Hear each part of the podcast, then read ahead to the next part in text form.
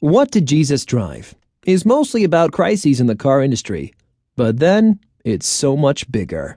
It's about being on the front lines of one crisis after another, offering incredible insight in what to do and what not to do when the you know what hits the fan. It's not theory, it's real.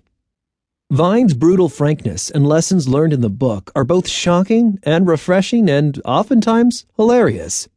I should know. I'm the narrator.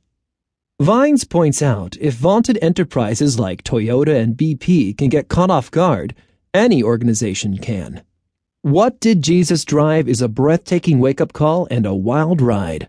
Buckle up. This book is the first Tell It Like It Is of its kind.